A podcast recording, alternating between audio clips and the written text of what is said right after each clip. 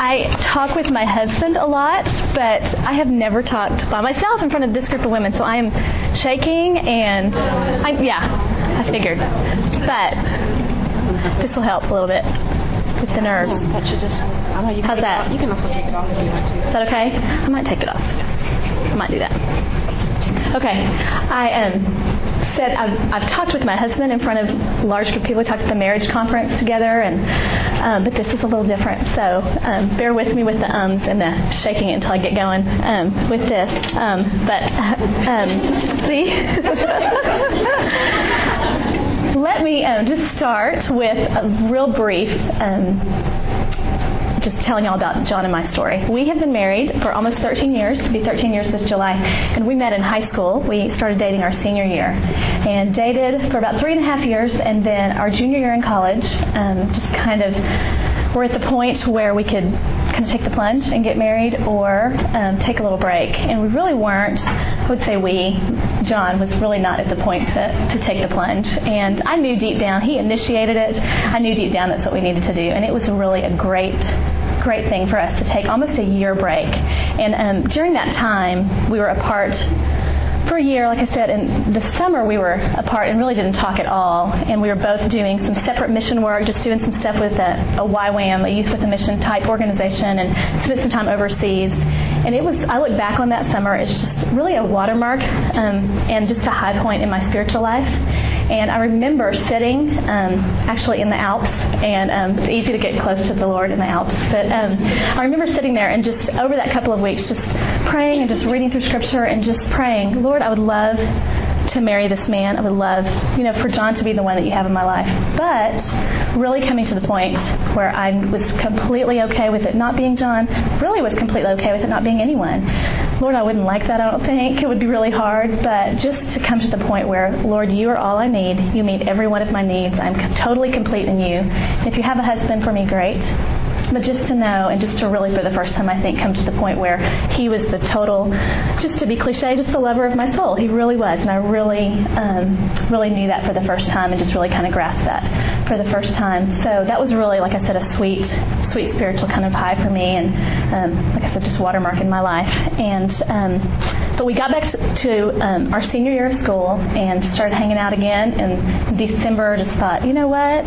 What are we doing? We're hanging out, not even officially dating again, but um, what are we doing? Let's get married. And so we got engaged in January and married in July of 95 and had four kids and seminary and um, lots of things since then. And we have four kids. Dawson is eight, Maddie is six, Hudson is four, and Emmy is two. And um, it has been just a really um, amazing 12 years. And John's um, role here at Watermark is the director of married ministry, and that has been so great for our marriage. Um, he's always telling people these things, and we are together, and just reminding that hey, we we have not arrived, and we have to constantly be practicing the things that we are telling the pre-married or that he's telling couples that are hurting um, when he's counseling them. And so it's really been a phenomenal thing for our marriage. Uh, but when Kristen Shore asked me, gosh, three or four months ago, be, um, to talk and just what I thought about talking today, um, I was excited about it, and I think I just to be totally honest with y'all, I think I just thought I need to step up my game and I need to be super wife um, just to get ready for this. And so, again, just to be totally honest, the last few months I've kind of forgotten what I learned in Switzerland and that the Lord meets all my needs and that to love my husband I need to be loving him first. And I was just going in my own strength, just loving my husband and kids. And I told the girls in my community group a few weeks ago, I have no idea why I'm talking. I stink at loving my husband, stink at loving my kids. And so God has really just brought that back to me and just brought back that I cannot do that without his strength and without his love first. And so I'm really talking to myself today. And if y'all learn something, it's just kind of a bonus. Um, but, and so to start that, um, there's lots of things I'm going to share with y'all just about the way we can meet our husband's needs. Lots of fun, hopefully, and practical things. But I would love for y'all to hear, and this is my biggest prayer, for y'all to hear this first, because if you don't hear this, um, all of it's kind of in vain. And that is just um, to um, get a correct view of the importance of marriage um, and the priorities in marriage. And that is, y'all know them in your head. Um, I know them. It's God first, right? Then our husband, then our children. And so um, when we look back at the Old Testament and look at Israel and all the pagan nations, you know, worshiping idols, and you know, just an idol is anything that we put above God, and we just think, ugh, you know, just. But then I look at my heart and I go, that's what I've been doing. I have been, you know, good intentions, trying to love my husband, um, but I've been doing that a lot more than I've been trying to love my Savior. And so just um, was convicted just with the idolatry, frankly, that that is when we love our husband or our children more than we love our Lord. Um, and then in John, 1 John 4 7, it says, Dear friends, let us love one another, for love comes from God.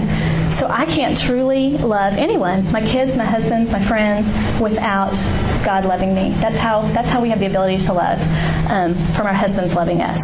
Um, and then in Colossians 3 1 through 3, just talks about that we um, have been raised with Christ. We set our hearts on things above. And in verse 3 it says, For you died, and your life is now hidden with Christ in God. And so um, my friend Janie Cox says, she's going to be here next month, but she said, If you are not complete in Christ, you will compete with your husband. So if we are not secure with who we are in Christ and who we are as a child of God, then um, instead of serving and loving our husbands, we will, whether it's subconsciously or consciously, we will compete with him and we will um, try to get all we can from him. And so just to um, to be secure in Christ is huge um, for the way that we love our husband. And then finally, I love this verse. Just in the last few years, as John and I have um, kind of looked at this verse and just seen how that applies, how it really applies to marriage. 1 Peter 3 7 says, In the same way, you husbands must give honor to your wives. Treat your wife within an understanding way as you live together. Treat her as you should so that your prayers will not be hindered. And so we could also, I think they could turn around and that could be speaking to wives too. Wives, live with your husbands in an understanding way. So just like um, I cannot love my husband without first loving the Lord. So my, my relationship with the Lord is tied to how I love my husband. I think it's the other way too. That our relationship with the Lord is affected by how we love our husband.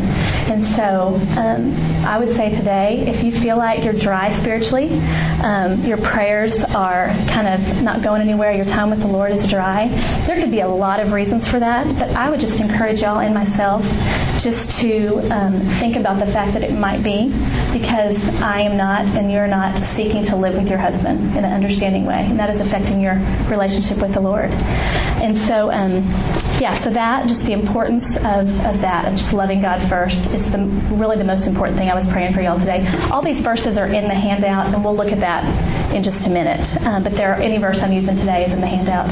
But the second thing that um, is leading up to this, I've just been praying for you guys and for myself, that y'all would not um, leave overwhelmed. Um, I, I know that when I go to hear someone talk about parenting or marriage or nutrition, I go to the marriage conference, parenting conference, I can leave just defeated. Um, that I have 50 things that I stink at and I'm not doing anything well. I'm the worst mom. I'm the worst wife.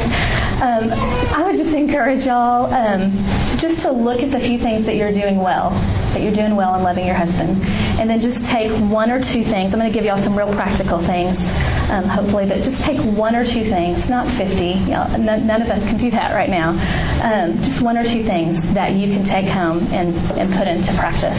Um, so let me just pray for us as we as we start. But again, just wanted to kind of overarch those two things. Just um, loving God first, and then just not to not to be overwhelmed, but be encouraged today. So let me pray for us. Lord, thank you um, that you created marriage, and um, more than that, that you loved us first. And Lord, just remind us that we cannot love our husbands or our kids or our friends um, without you loving us. And um, just thank you for these women, these friends um, that are in this room, and just the way so many of them have just encouraged me and exhorted me just to be a better wife and um, a better mom and a better friend. And I just pray that we would just have a great time today and that we would just be encouraged with what we are doing well and then just challenged to take some steps just to love our husbands in just a few areas better. Um, thank you again that you um, give us everything we need to love our husbands and you give us everything we need for life and godliness and that we are complete in you and that we really don't need anything else. But thank you that you have given us husbands and um, allowed us to have marriage. In Jesus' name, amen. Get a drink. Okay, I just want to briefly touch on the five love languages.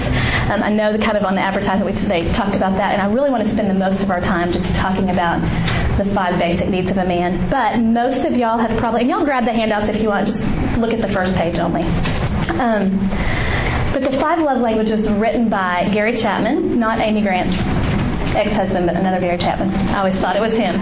Um, and they are basically his premise is that um, everyone feels loved kind of in certain ways. And so the five love languages are gifts, words of affirmation, quality time, acts of service, and physical touch. Um, and there's books up here afterwards. Y'all can come look at that and stuff. So really, you feel most loved in a couple of those. I feel most loved when John um, writes me a note and just affirms me.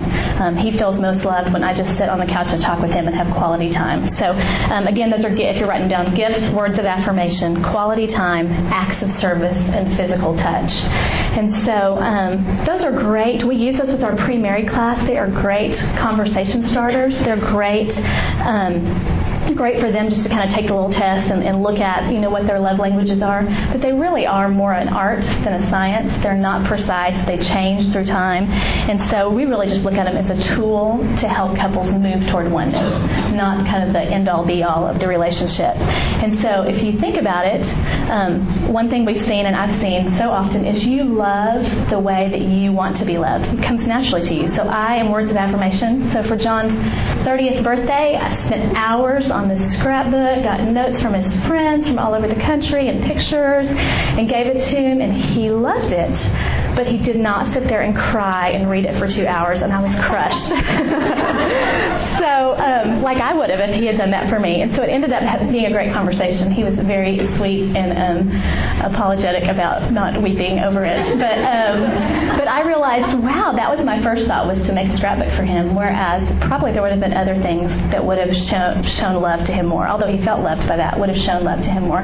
So, really, what a great opportunity to move towards oneness. It comes natural for me to love the way I want to be loved, but to really think about how John really is best loved, and to work on that just takes a little bit more work. And so, really, we look at it again as just a way for couples to move toward toward oneness. It's also great for conversation, so it's going to change through time. And so, if you're a girl that um, used to be gifts was your love language, and then you have kids, and it just changes to acts of service, and you would rather have a diaper change than something from Tiffany's any day of the week. Um, and so, it changes um, as you move through a different life stage. And so, it's great um, conversation starters as well. Um, so, again, it's not a big thing. We've seen couples get totally wrapped around the axle over it. Like, he's not loving me at all, and he's actually writing her a note every day and bringing her flowers, but that's not the way she feels loved, and so, or it's not her love language, so she's not feeling loved. And so, again, just a great way to communicate and move toward oneness, but not the, the final gauge of the relationship. But again, you can look at that book up here afterwards. But what I really want to spend the bulk of the time on today is just talking about the um, five top emotional needs of a man. So the blue sheet on your table, um, on the left side, there is a guest column. And so there are 10 emotional needs there. And if y'all would just take about a minute and rank 1 to 5 what you think are the man's top needs and 1 to 5 what you think the woman's top needs are. Yes? Is, is 5 like the greatest need? No, do 1 is the, one is the greatest. Yeah, 1 to 5. Yeah.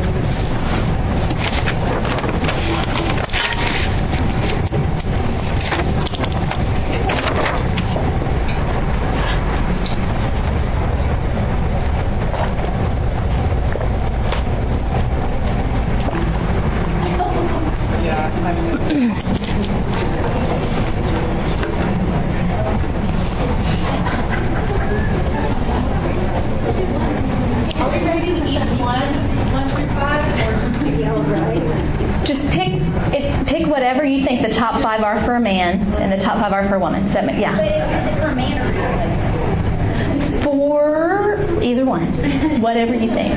Maybe in general, a man. In general, a man. Men in general, overall, what you think.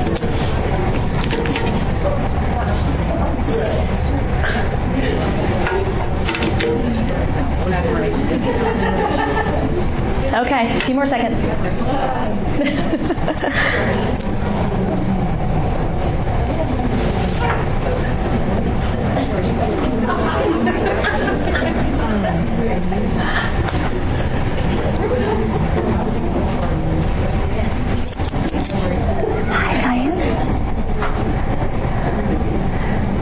got it? Close.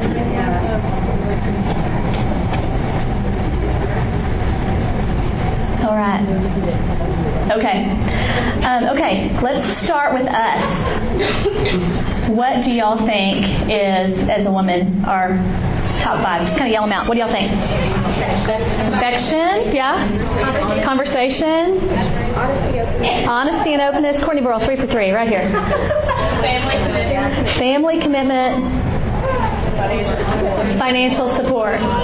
That's it, yeah? Okay. So, affection, conversation, honesty and openness, and then actually I think it's kind of financial support and family commitment are kind of neck and neck. Okay, what about for a guy?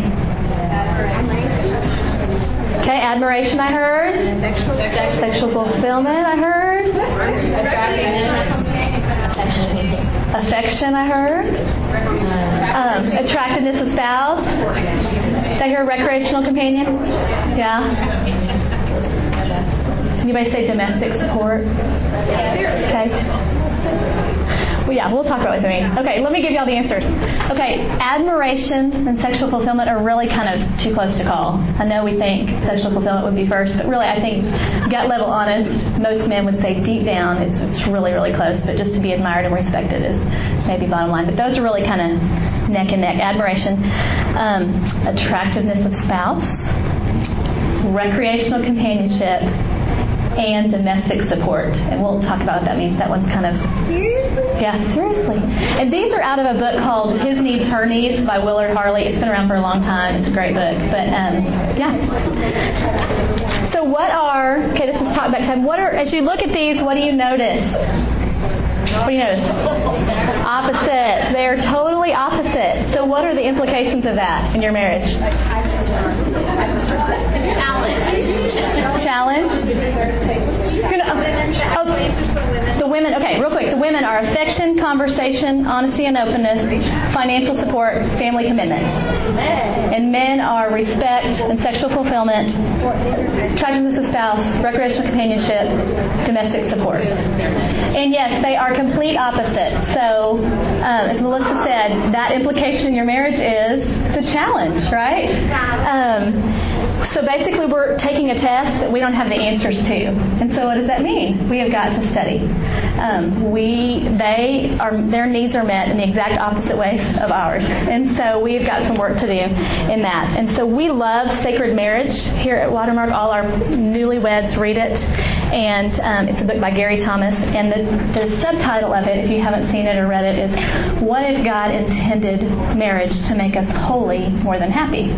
And what a great way to become holy is by forgetting, um, or not forgetting, but focusing on needs that don't come naturally to us.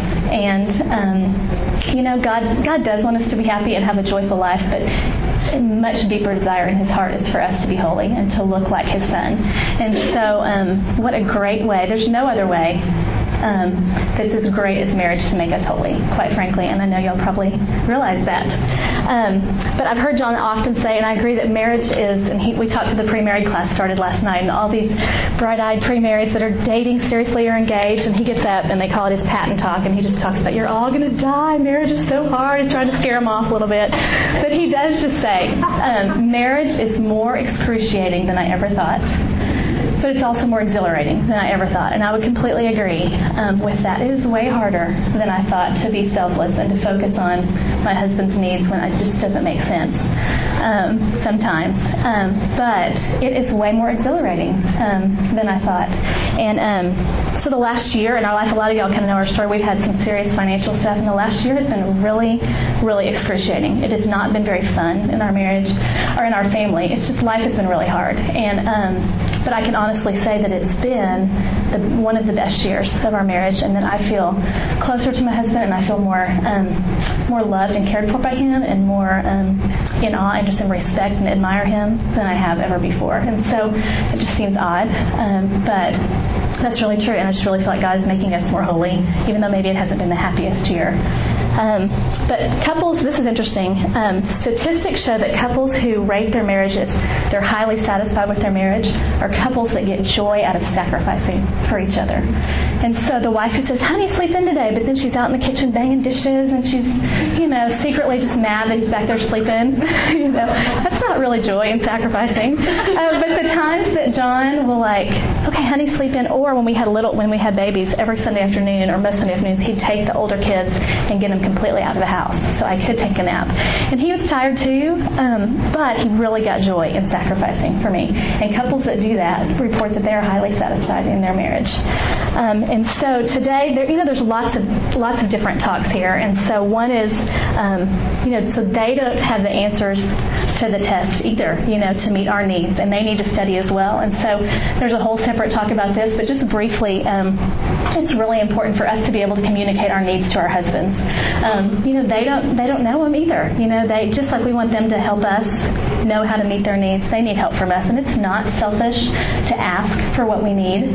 Um, I used to, especially in the area of sex, I used to think it's just selfish to you know kind of ask for that. You know, I don't know if I I think in the back of my mind I really thought that, but that's not a selfish thing to ask for what we need from our husbands. Um, but those two things being said, it's a lot easier to have that conversation if we are loving our husbands well. And so we can ask him for what we need, and it comes off a lot better from us if we if we're striving to love him well. And then the second talk that might come out of here um, is one that Jeannie Cox will give y'all next month. Um, just talking about being a helper for your husband and what does submission look like? The scary S word. What does that look like? You know. And um, Jeannie is such a perfect person to do that. She's a great friend, and she is, frankly, just the best speaker I've heard in this area. If y'all were at the marriage conference, that was one of the highlights of the marriage conference was just to hear Jeannie talk about a woman's role as God intended it in marriage. And so I would encourage y'all to come back next month and hear her talk about that. She's not a doormat. Um, she is a feisty, strong woman, but she loves her husband and submits to him and is really a great helper for him. And so I would encourage y'all to come back and hear her talk about that. But neither of those are talks we're having today. We are going to talk about those five needs. So on your sheet, um, I have those listed out for you. We're going to start. I know that I said that admiration and um, sexual fulfillment were kind of one and two. We're going to start with admiration and respect, and then we'll do the sex talk last. Kind of end with that. But um, you know, admiration and respect, really because I feel like those kind of overarch everything. Um, that's a great one to start with. And I'm going to have a little prop for each one. So this is actually like a co ed softball trophy. But anyway, so for admiration, just maybe Angie Brown and I were talking about we need like a voice recorder with us all the time because we forget things like in two minutes after we say we're going to do it. So maybe a visual would help you guys. So for admiration and respect, we've got the trophy here. Um, but in Ephesians 5:33 it says, "So I say again, each man must love his wife as he loves himself, and the wife must respect her husband." Um, so that really hit me. Um, I looked at that, that we talk about love as being unconditional, and how many times have you said to yourself or to your kids or thought with your husband, I know you don't feel like loving, but love is a choice. You have to choose it even when you don't feel like it. Well, I don't know how respect is any different when I look at that verse. Um, you know, when we are commanded to respect our husbands, I don't feel like respecting John all the time, but it's a choice, just like love is a choice. And so, um, yeah, and so that's just, it's a hard choice sometimes, but oftentimes it just comes down to the choice of choosing to respect my husband. Um, Emerson Eggerichs in the book Love, Love and Respect, it's a great new marriage book also, it says, in a relationship conflict, crying is often a woman's response to feeling unloved, and anger is often a man's response to feeling disrespected. So we're having conflict, and, you know, it's okay for us to cry because we're feeling hurt, but when the guy gets angry, we're like, what is his deal?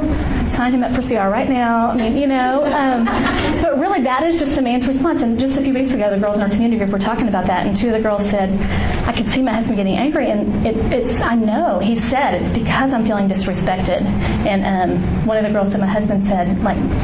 most of the time when we are having conflict, it's because I'm feeling like you don't respect me. And, um, you know, maybe I'm not always respectable, you know, but I don't feel like that deep down you respect me. And so that is hurtful and, and you know, makes me angry. And so, um, you know, a question that I have a lot of the time, um, I think, and y'all probably have is, okay, I, I want to respect him and I can tell him, but how do I show it? Like, you know, I can tell John, you're great at what you do, I respect you, but how do I specifically show it? And so here are some ways um, that. Um, you could show him how you respect him. Um, verbally and specifically, um, respect your husband um, in public and private. So, you know, just think of specific ways, even if it's something little. You just you did a great job on that, honey. Um, but publicly, that's really, really huge. Just in, um, building up your husband if he's around or if he's not. Um, early on in our marriage, I would, um, and I'm glad after a couple years of this, John finally told me that I was doing it. I was oblivious, but he um, would make some jokes, or I mean, he's, y'all heard him talk. A lot of y'all, he's pretty funny, pretty dry, pretty funny, but um, he would make a joke or quote something, and I would always have to kind of maybe explain it or say, you know, that's from that movie or whatever. And he was just like, can I not have an original funny thought? Um, and he just, I didn't realize how much that was just really um, making him feel kind of small. And um, so just um, verbally and specifically, like I said, in public and private, just to build him up. And um, so that goes to the next one. Really, no teasing or sarcastic remarks. Um, just to be really, really careful with that. You know, there's there's a little bit of playful teasing that goes on, but I think when you're in front of people, you just have to be careful. I mean, you've heard there's a small grain of truth in everything. I don't know if that's completely true, but if it is, you just have to be careful about teasing your husband um, in front of other people. Just think about how they if they tease us about our weight. I mean, that's kind of John. I mean, John said that. He said, think about if I said something about that in front of people, and he said, no, it seems silly, but just teasing about anything just kind of feels that way. So um, don't correct him in public. Girls, this is a hard one. Um, Y'all, unless it's a blatant lie or it has an extreme effect on the conversation, if he said you went out last month and it was last week, there is no reason to correct him for that. There is not at all. Um, so just think about that. Um, again, unless it's just kind of a blatant something or it's a huge factor, um, you can say something about it later, but just don't correct him in front of other people. Um, be careful about talking with your problems, about your problems with other people.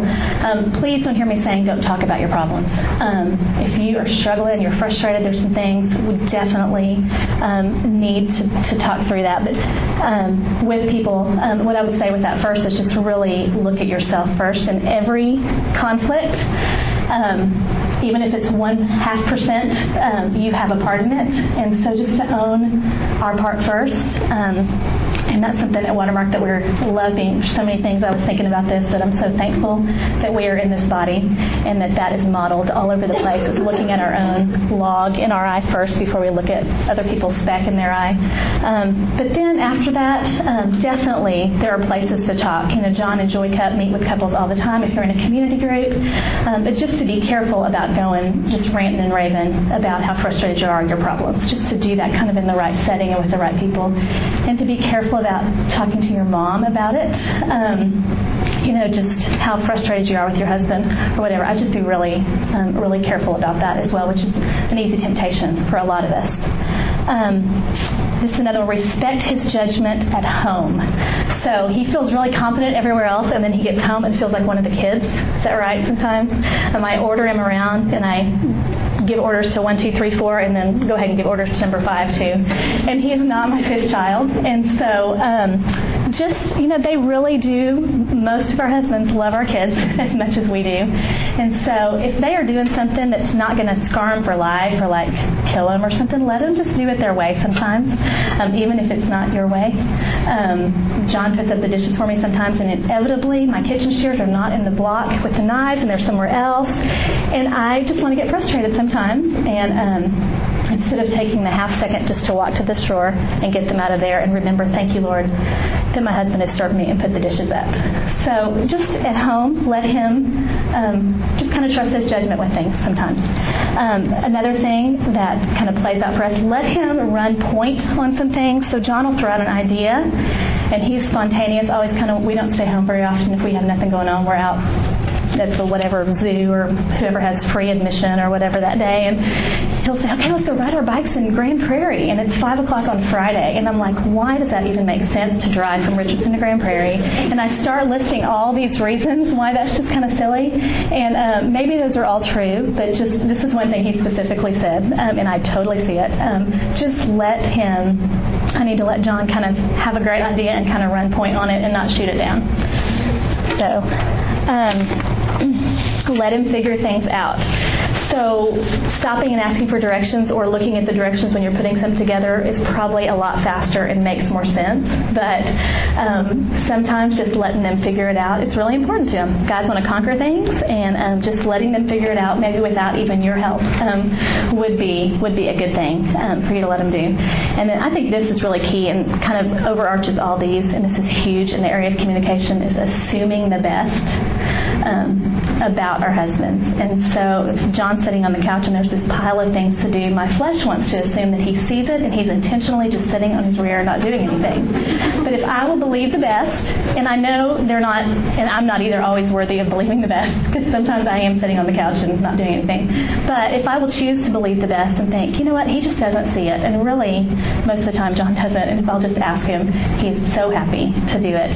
But um, just to believe the best about him, that will cover over so many little things and really will do wonders for your heart um, too. So um, I was talking to Tanya McFarland last night and just talking over some of this, and she was like, "Did you put in there to pray for him?" And I was like, "Oh yeah, one of the biggest keys." So um, big big star by it when you pray for your husband, um, just.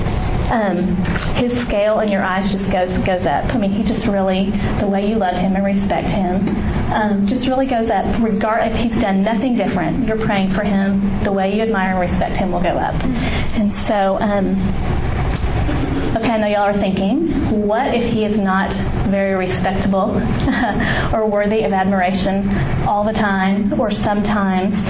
Um, well, I would go back to the beginning. It's a choice. You know, I know that John does not feel like loving me all the time.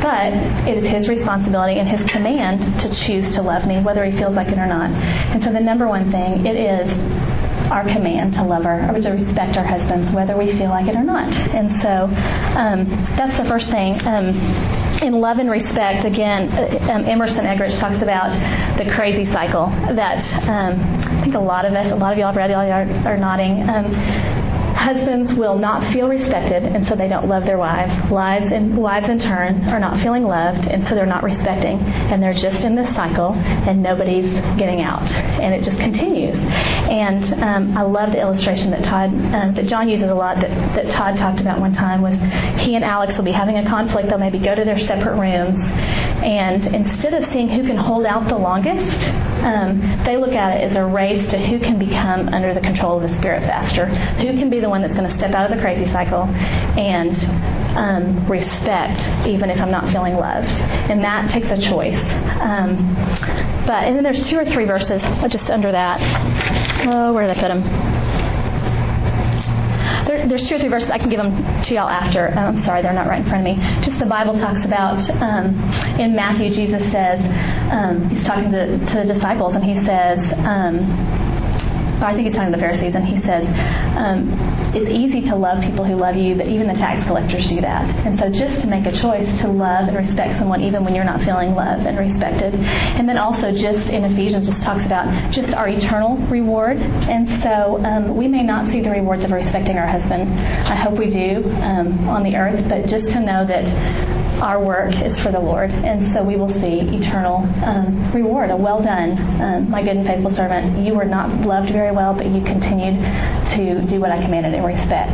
And then just because we love Jesus um, and we are loved by Him, we can make a choice to respect our husbands.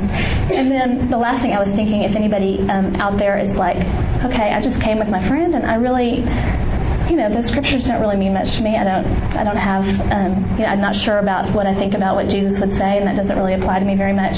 There are studies that show that people that, um, a woman that will stand up and respect her husband even when she's not feeling like it, even when he's not particularly respectable at the time, that it does wonders, wonders for him and for her.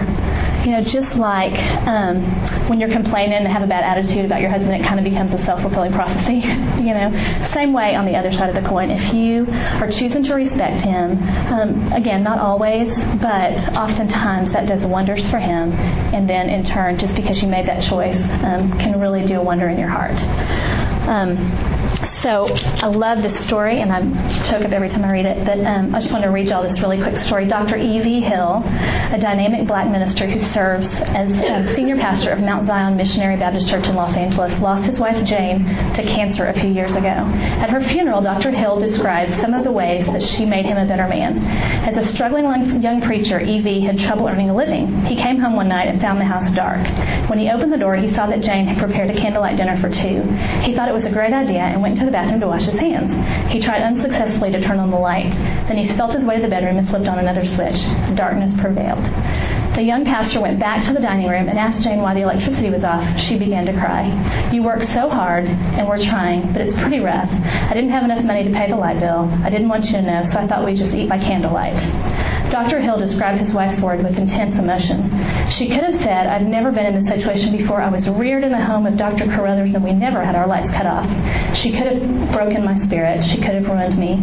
She could have demoralized me. But instead, she said, somehow or other, we'll get these lights back on, but tonight, let's eat by candlelight. I actually got such a great picture of um, just a choice to love and respect your husband, um, even when the times are pretty dim. So, practically, in this, I'm going to give you all a practical point for each of these.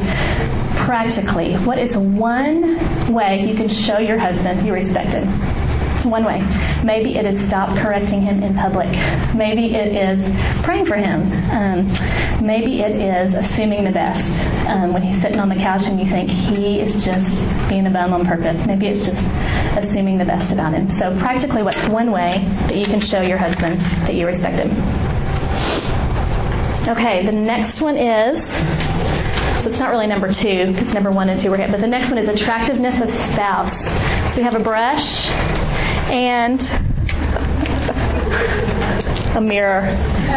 My good friend Cherise Fleming brought this, and it's cracked. I don't know what that says about it. But, she is one of the most beautiful people I know, so she couldn't crack this mirror. Maybe it was her husband. But um, anyway, so brush and mirror, um, just to help us remember. And so let me start with um, saying this in all seriousness. I know in a room this size there are many women who struggle with body image issues and um, struggle with anorexia and just different different areas under that. And I would just um, really honestly say if that is just if this is going to add fuel to the fire please hear the heart in this. Um, but if it's going to add fuel to that fire you just turn your ears off for a minute you know if that's going to be a struggle for you. Um, but please know that the heart in this is is not to add to that. Um, but I just want to say that definitely looking for this I just prayed prayed for um, the women that are in that area um, just to really hear the heart again in this. And so um, I love the book, um, the Stripes book up here for, for women only. Have y'all read anybody y'all read that by Shaunti Feldhahn? It is. Um, she got um, professional statisticians, analysts, and did a survey of about a thousand men, and um, just had some different questions. These men were just gut level honest, and I'm going to use quite a few um, findings from that. But in her book, when she would talk about kind of as she was wrapping up her book, and she would tell men, "Here's the areas I'm going to kind of talk about that men wish women knew about them." That number number one that men were glad that she was going to write about was this topic, even more than sex or respect, because I think they feel like they can talk to us about their needs about sex and respect. But um, for a man to try to talk to his wife um, about how he needs her to um, be making an effort to be attractive is kind of a no-win for a man. You know, talk to the husband who's tried that once and it was really not a good thing. And so um, men were just excited just to, to, to um, for her to talk about this in her book. So here's what I'm not saying. Um, I'm not saying again that this needs to go to, to a body issue image at all. Um, not saying that, and, and she said this in her book, and men would say this. John completely agreed. I'm not saying that men want us to be a size two and back to our honeymoon bikinis. Um, the heart of it is they would love to see an effort made for us to look attractive for them, whatever that looks like. Just an effort, an effort made. Um, you know, the Bible in 1 Samuel um, 16, 7, I think it says that God um, looks on the heart. Um, but what's the first part of that verse? Man looks on the outside. So, yes, God looks on our heart, and that's what's most important. And to our husbands, that should be what's most important, and hopefully it is to most of them. Most of, most of them. But um, God has wired them visually, and it is important to them for us to be making an effort in what we look like on the outside.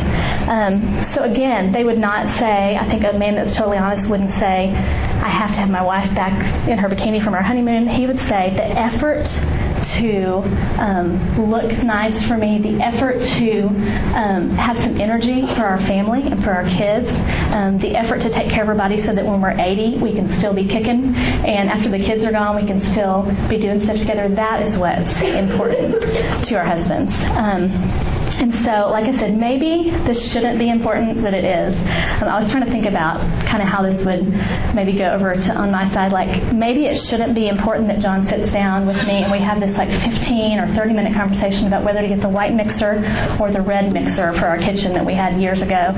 Um, you know, that probably shouldn't be important. That's probably really trivial to him. But just the fact that he sat down and made that effort was really was really important to me. And so maybe this the outside shouldn't be that important, but it is. And so we um, need to make that effort. And so it doesn't have to be perfect, but just that the effort is there is what's huge.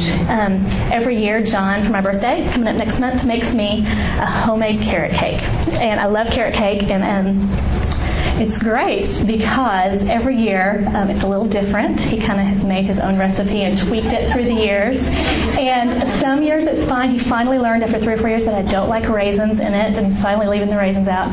But um, you know, last year, like, and he waits till I go to bed, and even though I know about it now, he waits till I go to bed to go to the store and get stuff, and so it's kind of a surprise, and the kids are all excited. It's very sweet. But last year we ran, he grabbed the wrong flour, and it was whole wheat, which is better, but just isn't very good in a carrot cake. And um, it's just kind of dry and stuff. But do, do you think for a second that I did not feel incredibly loved just by the effort that he made to make that carrot cake for me every year? And so again, with us, it doesn't have to be perfect, um, but just the effort that we would make to look attractive for our husband is really huge. Um, also, it helps their temptation just to look at other women. I'm going to say this, and please hear me. If they look at other women, they struggle with pornography. It is their sin issue. It is not your fault. It is their choice. But men are visual, and so a woman who is in baggy sweats and has horrible breath and no makeup every time they come home, it's a little harder to look at than the women that they look at all day at work. So think about that. Um, again, it's their choice to sin, um, but we can help with that temptation. Um, men have just an innate sense of competition, and you know, John always will say, you know, men are like dogs; they're just always sniffing each other and see who's kind of bigger and better or whatever. And to have um, a you know a woman on their arm that they're proud of is important to them. Um, and then you know, I would also say um, just the confidence. Um, y'all have heard people say that, and it's really true. I think you know, just confidence that you have about who you are um, on the inside, because the heart does matter, and who you are in Christ just really exudes on the outside. And um, and so, and also we'll talk about this more later, but it really does affect sex. Just confidence in who you are um, it really makes a big difference. It can change just kind of a person's outward appearance as well. So, um, okay, a couple of thoughts on this. Don't don't go home and ask him um, about this area. Maybe this is one that you just because again, this kind of feels like a no-win for guys. You know, just you know deep down if you're making some kind of an effort to um, to look good for your husband, whatever that looks like. You know, some of y'all brand new babies. I mean, it just looks like maybe just brushing your teeth when he comes home. But seriously, and that's it. Um, you know, that some of y'all that have more time, maybe it looks like you know whatever. You know, finding out his favorite thing and wearing that more often, or um, you know, getting a haircut or whatever. But um, you know, y'all kind of know. Um, I mean, you can ask him the kind of things that he likes. You know, if you don't know for sure, but don't just go home and um, okay, honey, you know, am I really that fat or what? You know, let's just be really, I mean, really be, be careful with that just because it's really hard for them um, probably to say that. And another thing I would say, don't constantly just kind of anguish about um, how you don't like the way you look. Um, just that's not encouraging to them to always be say, uh, or just the um, the nonverbal, just every time I walk by the mirror, just sighing. You know, and on another note, if you have if you have children, especially if you have girls, that's not um, great. I try to be really conscious of that. You know, just um, just to be careful with that, but just not to be constantly kind of anguishing about how you're not happy about the way you look. Um, but do you can I mean, ask him about what he likes. That's fine to ask. Pay attention to what he likes. You know, some people um, hair is a big deal. My friend Pam Hoppers will always have short hair because Mark likes that. John doesn't care about my hair, so I can wear it different ways. But there's other things that he likes, and so um, you know, find out what he likes and make an effort to do that. Um, so think about this. He is around women all day, most professional, or maybe not necessarily women, just professional people all day that are well groomed and are have their teeth brushed, and you know. Um, and then he comes home, oftentimes, to me in my sweats that are two sizes too big, or um, to y'all with um, spit up and breast milk all over your shirt, you know, or you know, dragon breath, as John says, um, about himself, never about me. Um, no, and then he's thinking, I drove 30 minutes for this, you know. So just just think about that. Um, and so practically, um, not out of fear, out of what he's looking at out all day, and, but out of love for him because you know that's one of his needs. Practically, think about what you can do to take care of how you look for him. And so it might mean you've got time. It might mean join a gym, you know. But it also might mean you don't have time for that. And really, the best you can do is just run a brush through your hair, put on some lipstick, and brush your teeth before you come in. Any kind of an effort um, is huge. But just think about what you could do for him in that area. Hey, the next one is recreational companionship. When I talked to the girls um, in Apples of Gold, the newly married group, talked about like scuba diving or, you know, like learning to ski or photography or whatever. So thinking about what we can do and where we are right now.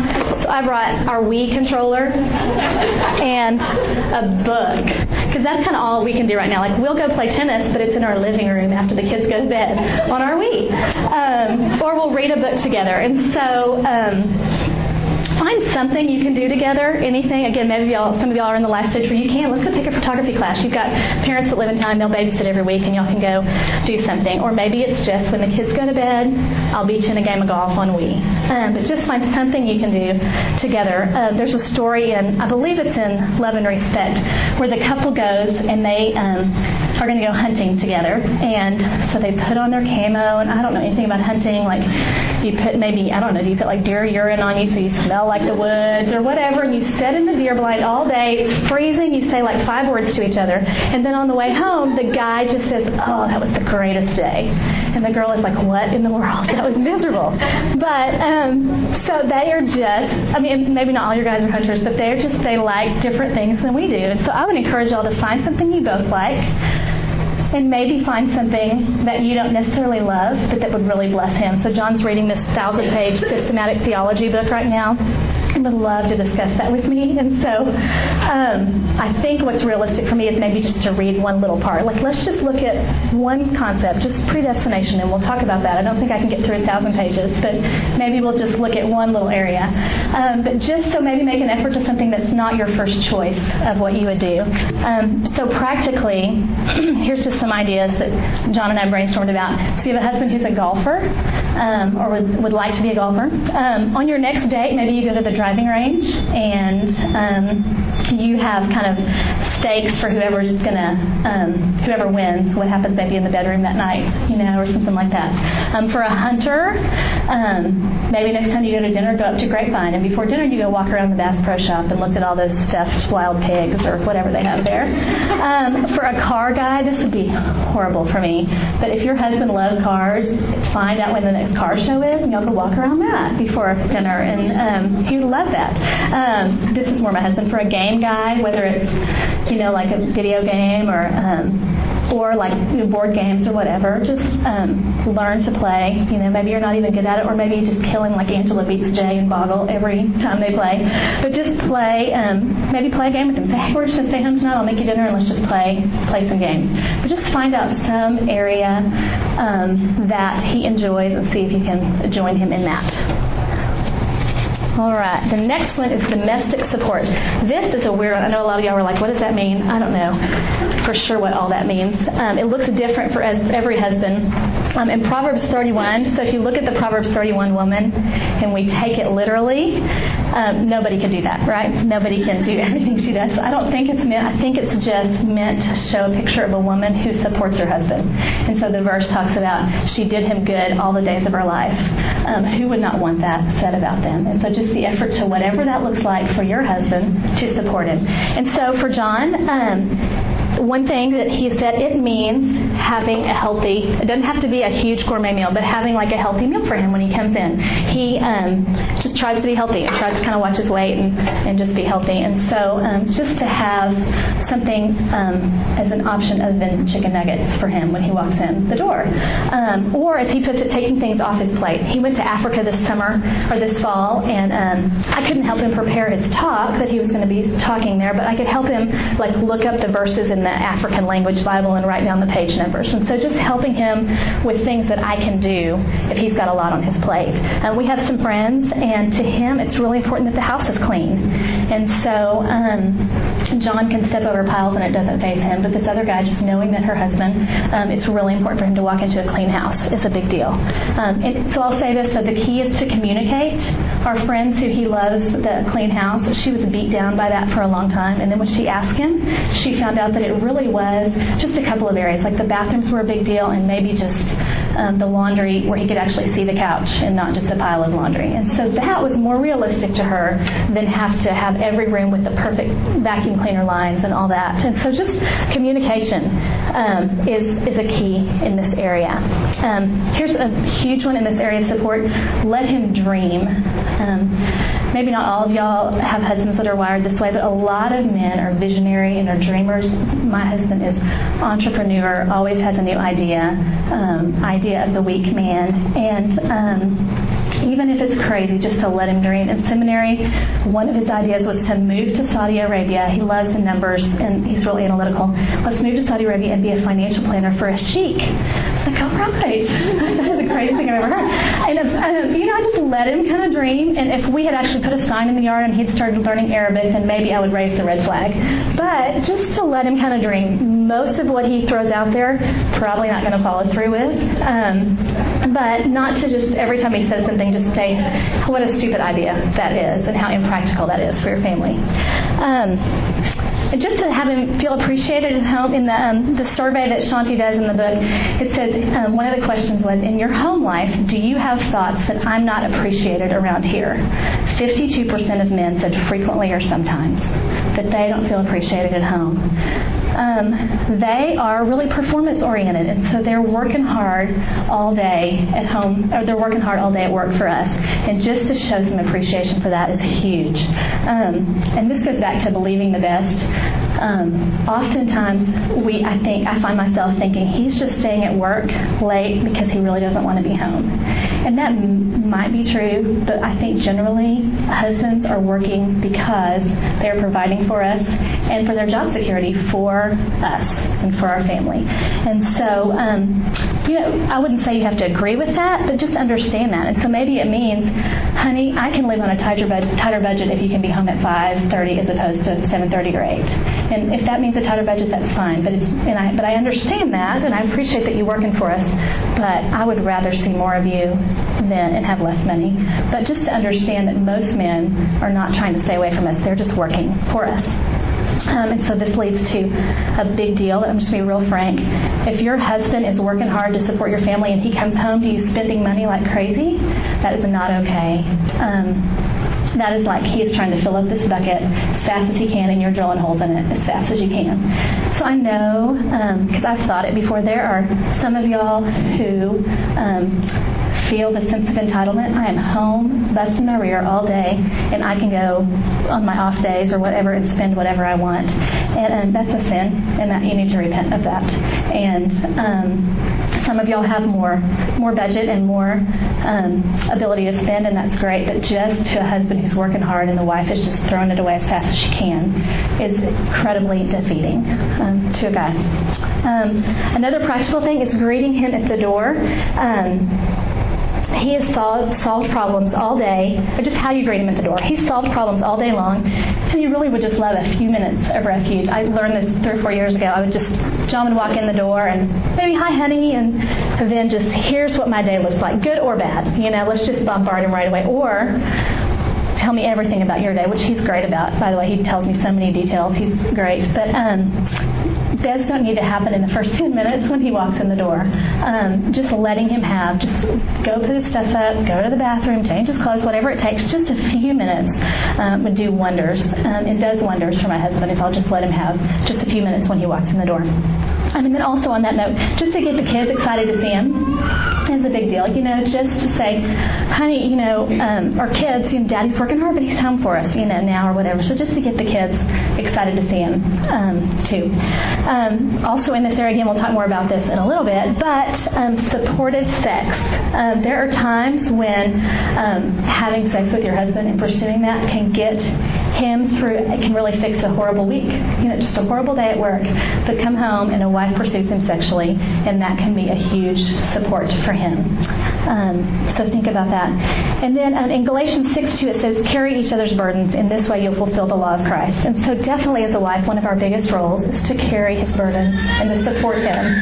But how can we do that well when we, like I said before, we are first loved by Christ and when we are allowing Christ to carry our burdens?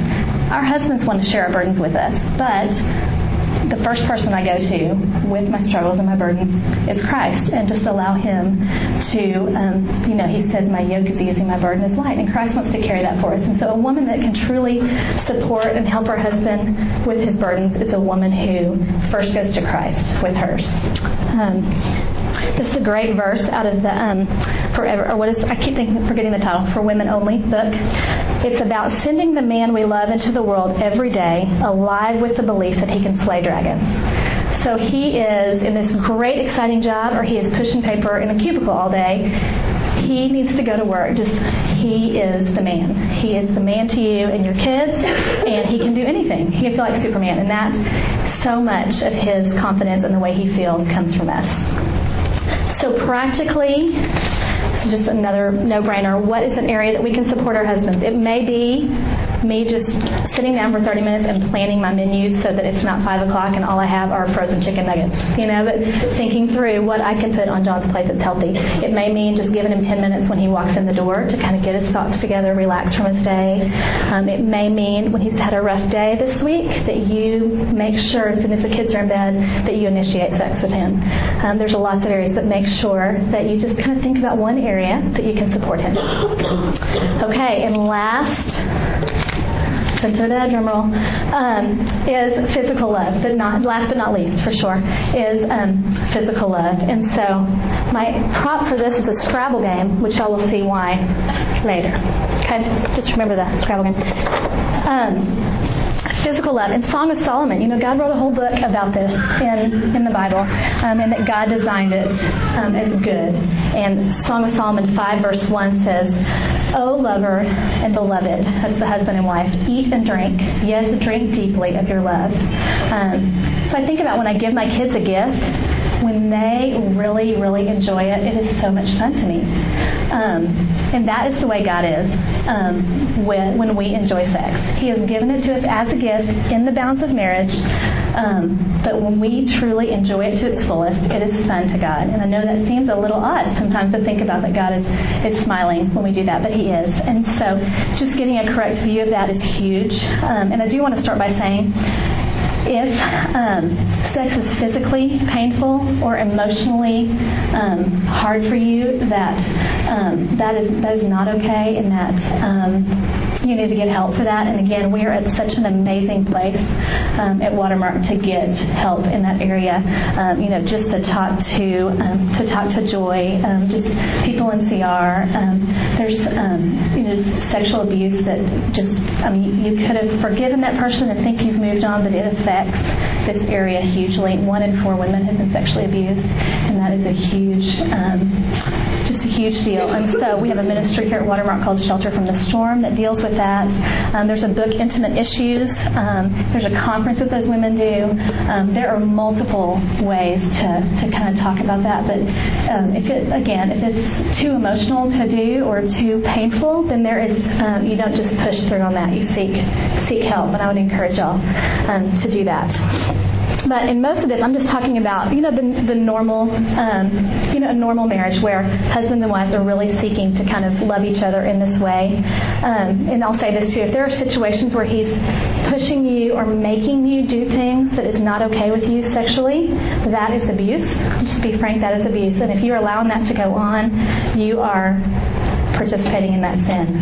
And so, um, again, we're at a great place where we can come forward with that. And John and Joy and the pastoral care team have talked to lots of couples, and couples have gotten victory in that area. But if, um, again, if he's pushing you to do things that are not okay with you sexually, then that needs to be addressed too.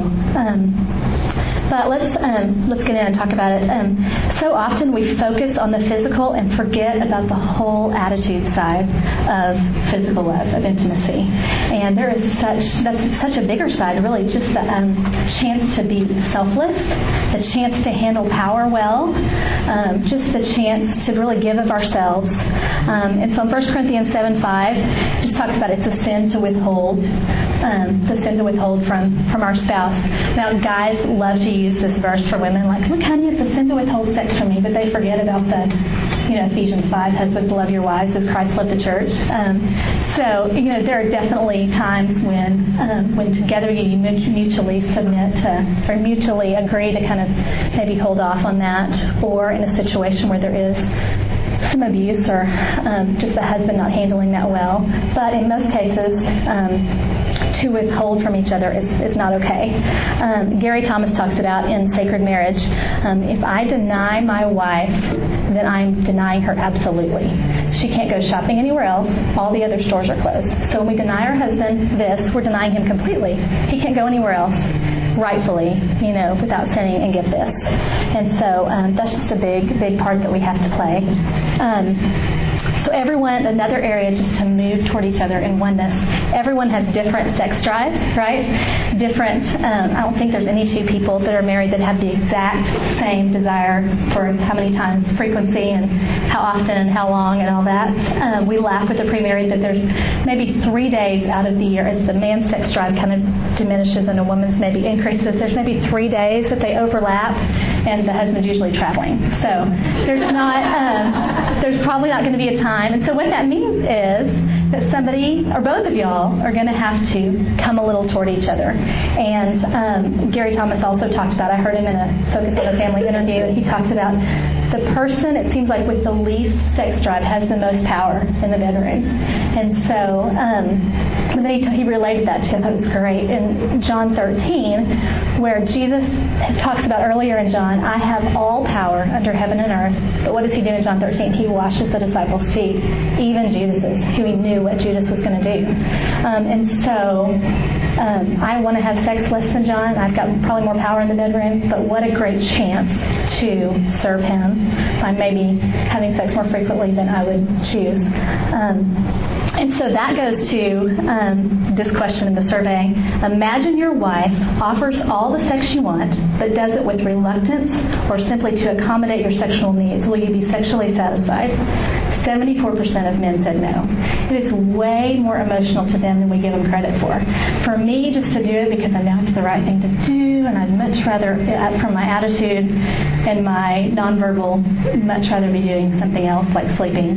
Um, it's not appealing to my husband. He probably would rather just not, um, to be quite honest. And so, um, for us to really understand that a man just kind of feels like, you know, every day I'm going into the ring for this fight for my family, and just to realize that that physical act can be so, um, just so encouraging to him and just make him feel um, just to help him counter stress, to help him counter feelings of inadequacy, of loneliness. I think when we really grasp that, I know I do, when I really think about that it's so much more than the physical act, it helps me realize that that 15 minutes of sleep that I'm missing out on is just ridiculous to compare to that, compare that amount of sleep that I'm missing to what it could do for my husband and for both of us. And so that goes to the next thing. Um, just the prayer that I honestly believe God will answer. Just I don't feel like it, Lord, that I would love to serve my husband this way. And I can guarantee y'all just the right heart in that and just that prayer that there are so many times when I would much rather do sleep or do something else. But in the middle or when we're done or whatever, I am always thankful and feel closer to my husband and, and, and glad that we did have sex. And so just, um, it may mean practically just praying for that, praying for that attitude. Um, you know, it's it's an ego boost for men to be sexually pursued. Um, you know, it's it's not a, an ego crush when um, when we're sitting on the couch and I don't just and I don't jump on John. I mean, but if he's actually making just dropping some hints or making some advances and I don't jump on that, that crushes him. Um, for me to say, "Not tonight, honey," oftentimes he hears or our husbands hear, "You're so undesirable. You don't even compete with my pillow." And so just, again, just from what I said, just that 15 minutes or 30 minutes or 5 minutes or whatever it looks like, um, just that, um, that you're missing out on that sleep or watching a show or whatever, um, just really makes such a huge difference. And for us to grasp just how much more emotion is involved on their part than we really give them credit for is huge. Um, so as it says, oh, let me let me say this first. As far as meeting needs, yes, this is a need of his physically. So yes, it's emotional need, but it also is just a physical need of his. Um, but I was really convicted by this in the in the book um, that Shaunti wrote. Just um, am I meeting? I'm meeting John's needs, but am I meeting the ones he wants me to meet? So maybe the house is picked up, and maybe before we go to bed, like there's no dishes in the sink because that blesses me, and I can relax better when my house is clean.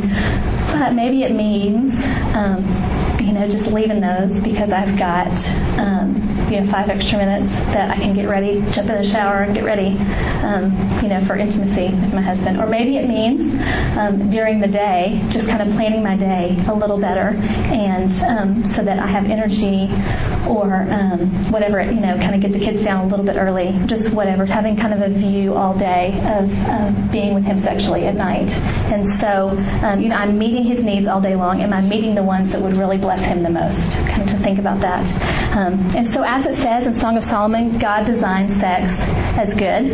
And so, I would say go for it. If it is okay with both partners, um, it is okay to do in the bedroom. Obviously, um, pornography or something like that would not be okay. There's many um, therapists that would say, you know, watch a watch a video and kind of get you going or whatever. That's not okay. That's like bringing a third person in to the bedroom, and that's not okay. But if it is truly okay with both of you to try different things, um, then go for it. You know, any probably just about the craziest thing you could think of. Your husband's already thought of it, and it's not even that crazy to him, to be honest. So, um, yeah, really true. So practically. Um, scheduling it, um, maybe in this life stage, that doesn't feel very romantic, but in this life stage, having it on your calendar, um, just a little um, Linda Dillow, or one of the ladies at the Intimate Issues Conference talked about, she would just write a really small TS, thank sex, on her personal calendar. And so all day long, she was kind of getting her heart and mind ready. And y'all know in this life stage with little kids, that often is what we need. We need to kind of be ready all day long and be praying for it and kind of anticipating it. So we've got an ounce of energy and emotionalness left for our husband at the end of the day. And so, um, just get over that that's unromantic and not spontaneous. Um, it, it's not, but um, but just to schedule it, it is, is a great idea. Um, Okay, anticipation is really big. So sending him emails through the day, as long as you know he's the only one that reads them. Um, putting notes in his car, or if he travels, putting notes somewhere. Um, just little um, personal jokes that only y'all know that you can maybe say, um, kind of when you're out somewhere. Um, it's really, really great for a guy. and just be creative. So I've got some funny stories maybe y'all could use. we have a friend who her husband traveled a lot. Y'all may have heard this. And she would pick him up sometimes at the airport um, in a trench coat and only a trench coat. and this was before 9/11, so she could wait at the curb or you know sit in her car for a while. But he he knew when that trench coat was on, there was nothing under it, and so the anticipation of the car ride home was building the whole time, and it was the longest car ride home for him. But um, Okay, we also, I can't remember to tell you all this. We also have some friends um, who, and nobody close, so don't look at anybody in my community group. Um, it's not really. Um, who at um, they were fixing to go on a trip, and she, he he kind of made some advances, and she said, "Honey, I've got to pack. It's super late." She said, "I will make it up to you tomorrow." She said, "I never do this. I never put him off." She said, "I'll make it up to you tomorrow." So on the airplane the next day, which completely grossed me out, they were uh, became a member of the Mile High Club, and. Just think about how that man, um, hopefully he didn't just go telling everybody, but just think about how that brought a smile to him every time he flied after that, every time he flew after that. Um, that was huge for him. Um, also, just um, kind of break out of the rut of same place, same time. Um, get creative in where you do it. Um, yeah, there's lots of places that you can that's better. That's just not just the bedroom. Um, okay, a lot of y'all are in community groups or here with you community groups. I would say that um, oftentimes, you know, we get together and talk about ways we can hold each other accountable, and the guys get together and talk about, um, ask each other how they're doing as far as you know, looking at anything or, how they're doing loving their wives, or you know, yeah, looking at anything they shouldn't be looking at or whatever. And um, think oftentimes as women, this would be a huge thing for us to do, asking how we are doing in pursuing our husband sexually and being responsive to him sexually and how we're doing in even making that creative.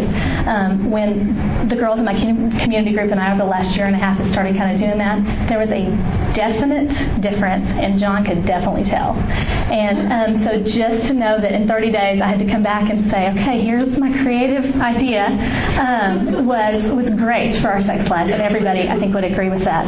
Um, and so here's an idea I had that I'm going to challenge our girls to do. Um, everybody bring like five or maybe ten dollars and set a time limit 30 or maybe 60 days.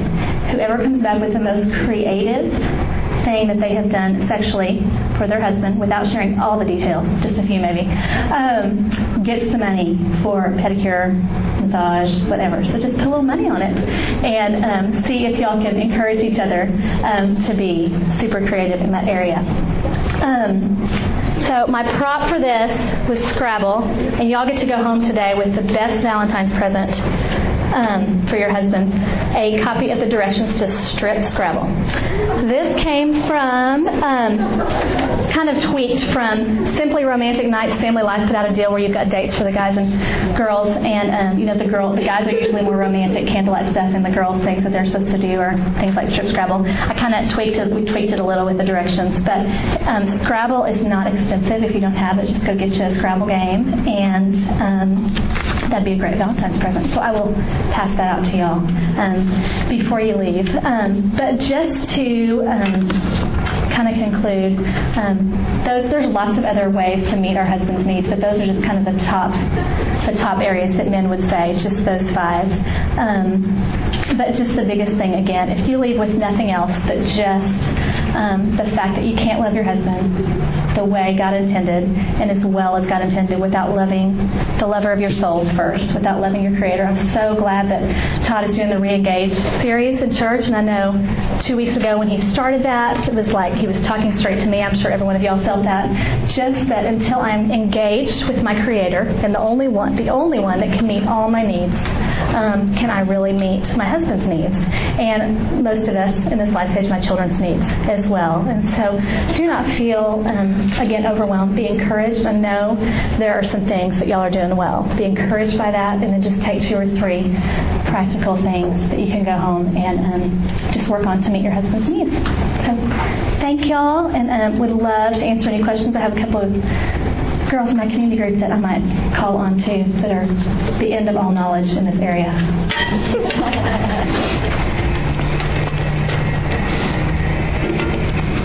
Any questions? Anything is not off, nothing's off limits.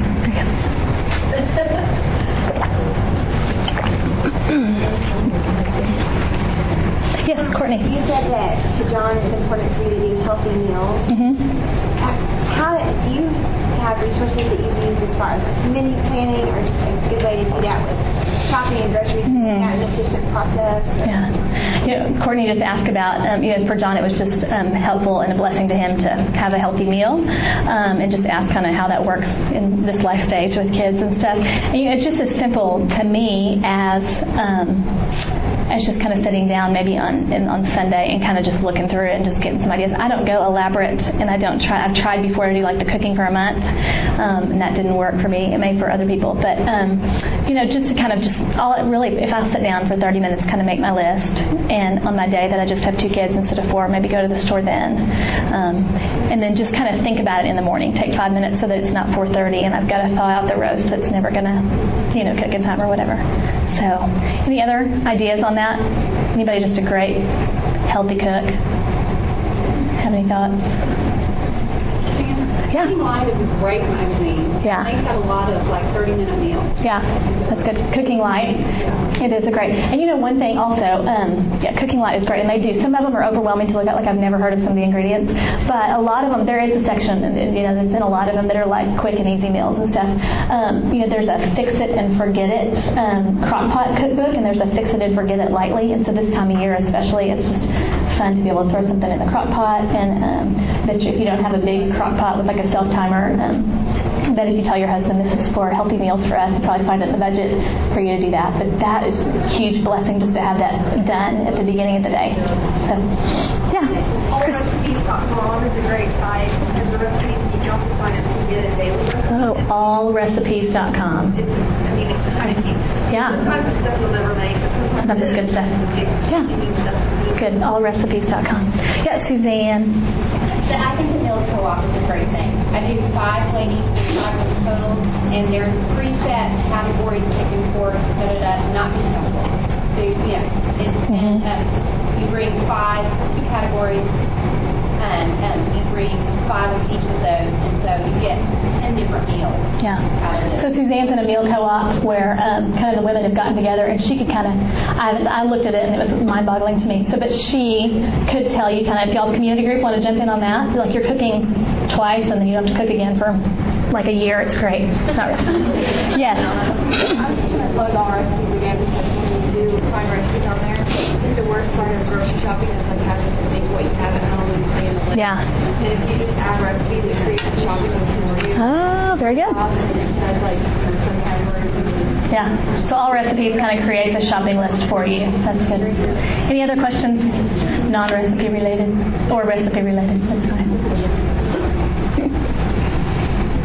yeah. I just have a question. I just had a comment. Um, when I first got married, um, I was, you know, a little bit down on my body or whatever, and then my husband actually took that as disrespect as well. Like actually vocalizing that you don't like your body and you know yeah. can be a, a you know detriment, I guess. Yeah. Yeah, so Karen said her husband would compliment her, and she'd just like, no way, you know, and just how he felt really disrespected by that, and that he really did love her. And so I think about that.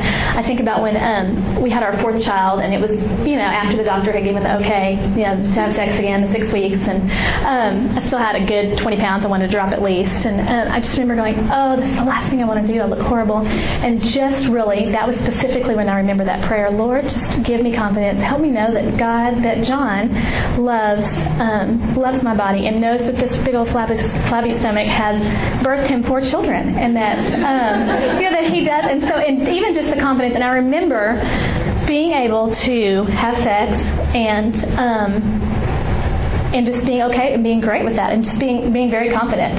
And um, and that's not always I mean definitely I think with us as women that's a that's a pretty constant struggle. But just um, to know that even though the outside is important that most for husbands the inside is more important. And so um, yeah that's great Karen. Thanks. Yeah yeah.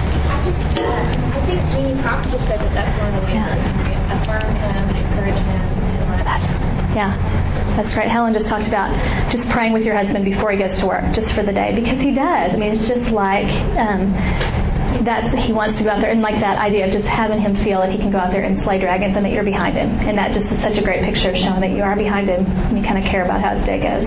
That's huge. Yeah. Now please come here, Jeannie. Next month she will be um, one of the greatest speakers you've ever heard, and it will be really applicable to your life.